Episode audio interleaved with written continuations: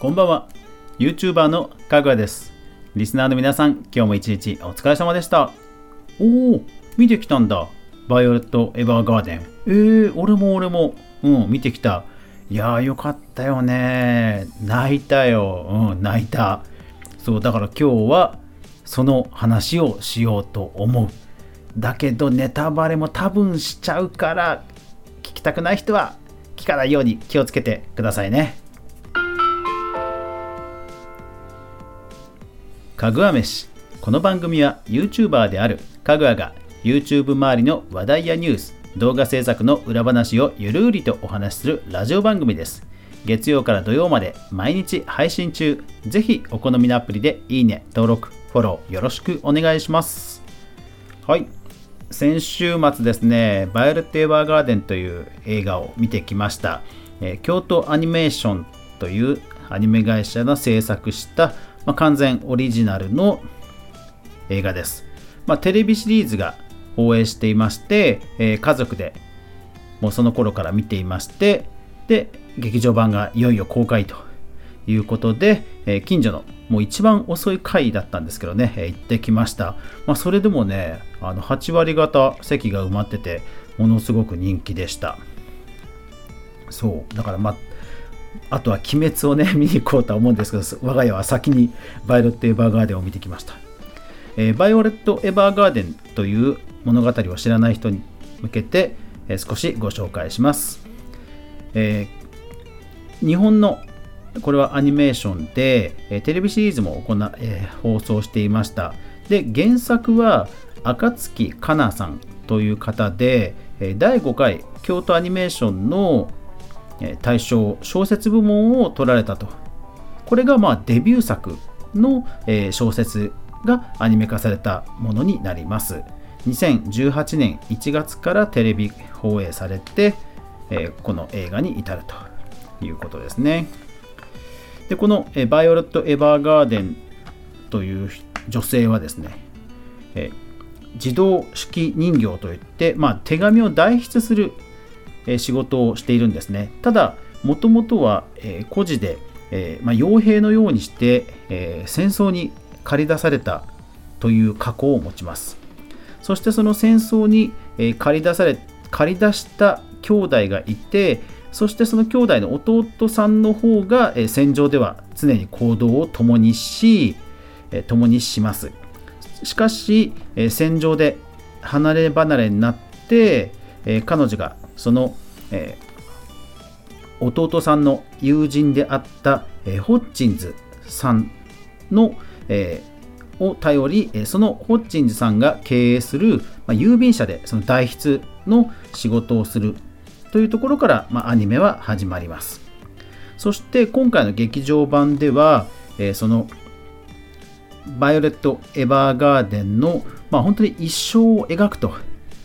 まあ、物語がある程度完結した中で、えー、戦場で離れ離れになってしまったギルベルトさんと再会を果たすというストーリーなんですが、えー、彼女の一生の話、えー、成長のストーリーでもあるそんな映画です。はいまあ、あのギルベルトさんと再会すると言っちゃいましたが、一応まあこれは映画のパンフレットにも書いてあるので、一応まあいいかなと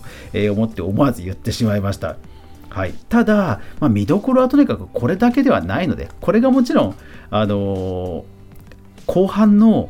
ものすごく映像美のある盛り上がりのシーンではあるんですけども、はい、それだけではないので、はい、皆さん安心してください。主人公はバイオレット・エヴァーガーデン声優さんが石川由依さんホッチンズという社長さんが小安武人さんギルベルト少佐が浪川大輔さんですね。でただこの物語でやっぱりキーマンになる人が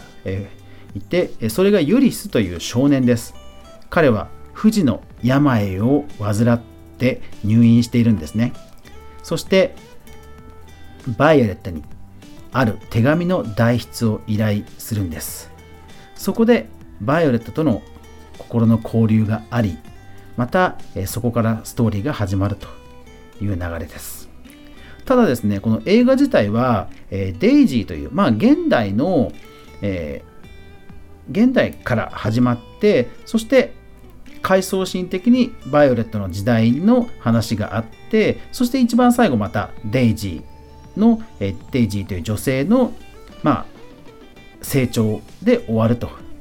でただその終わった時にあバイオレットはこういう一生をたどった人なんだなっていうことがねこう温かな気持ちでこう受け止められるというか分かるそういうエンディングを迎えます。いやーこれね最初なんで回想シーンとか全然違う時代から始まったのかって不思議だったんですけどエンディング見て納得しました。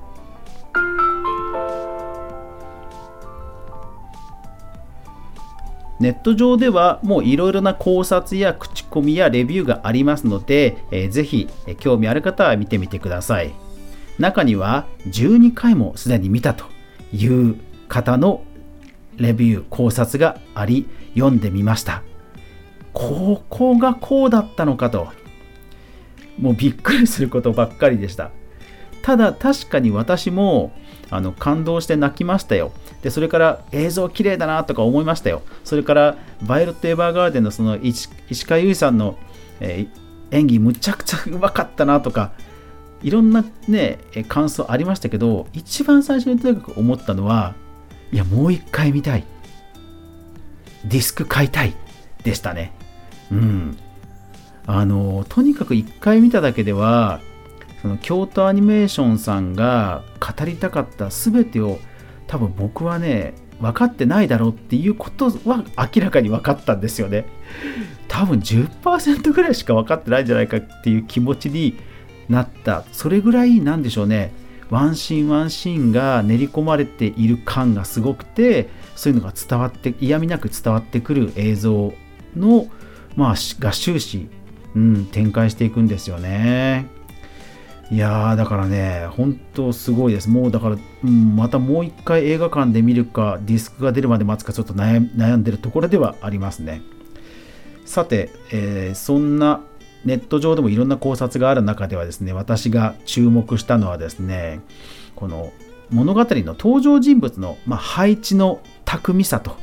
いうところに一つ注目をしてみたいと思います。えどういうことかというと、こう、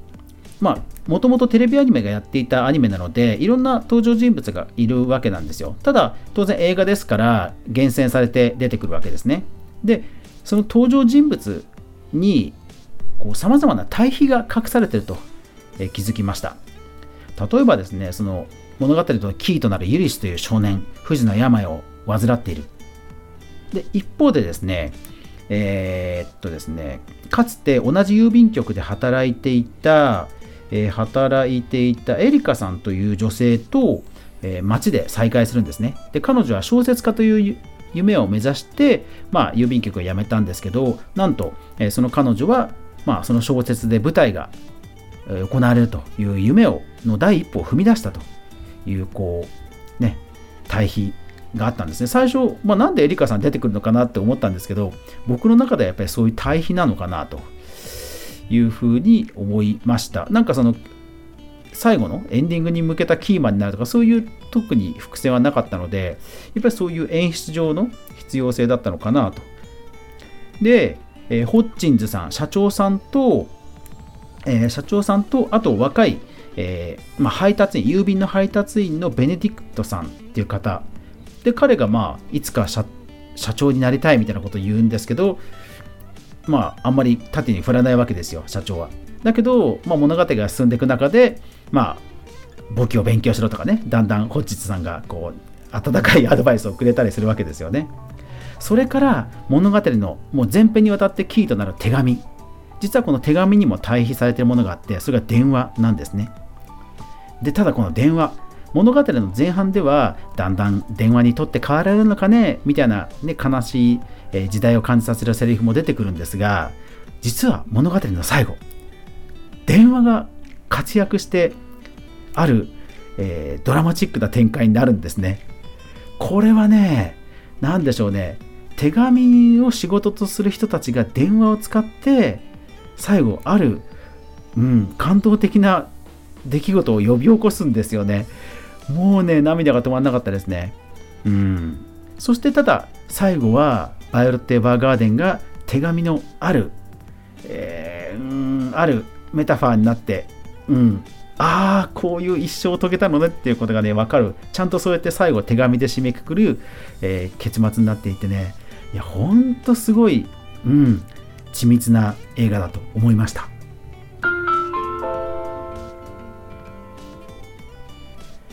いやまあね考察とか思い返すことは本当いっぱいあってねまだまだね それを確認したくて見たくなっている衝動が冷めやらない、えー、今日火曜日ですね。はい皆さんは最近映画とか見てますか？いかがですか？はい。でもねやっぱり本当映画館っていうね劇場っていうねこうデバイスで計算された作品っていうのはやっぱりね映画館で見るべきだなって本当改めて思いましたね。私もラジオを44アプリに配信してそれぞれのデバイスごとでシチュエーションが違っていく中で最大公約数って作り方をしなくちゃいけないわけですね。だけども映画にもう全て注いで作られたもの。だから雨のシーンがね後ろから音が聞こえるとか。もうねやっぱりうんいいなって思いましたね。はい是非皆さんも何か最近見た映画やドラマやアニメなど、えー、おすすめしたいものがあればコメント欄、レターにお気軽に意見くださればと思います。最後までご視聴ありがとうございました。やまない雨はない。明日が皆さんにとって良い一日でありますように。そして明日も一緒に動画から未来を考えていこうぜ。おやすみなさい。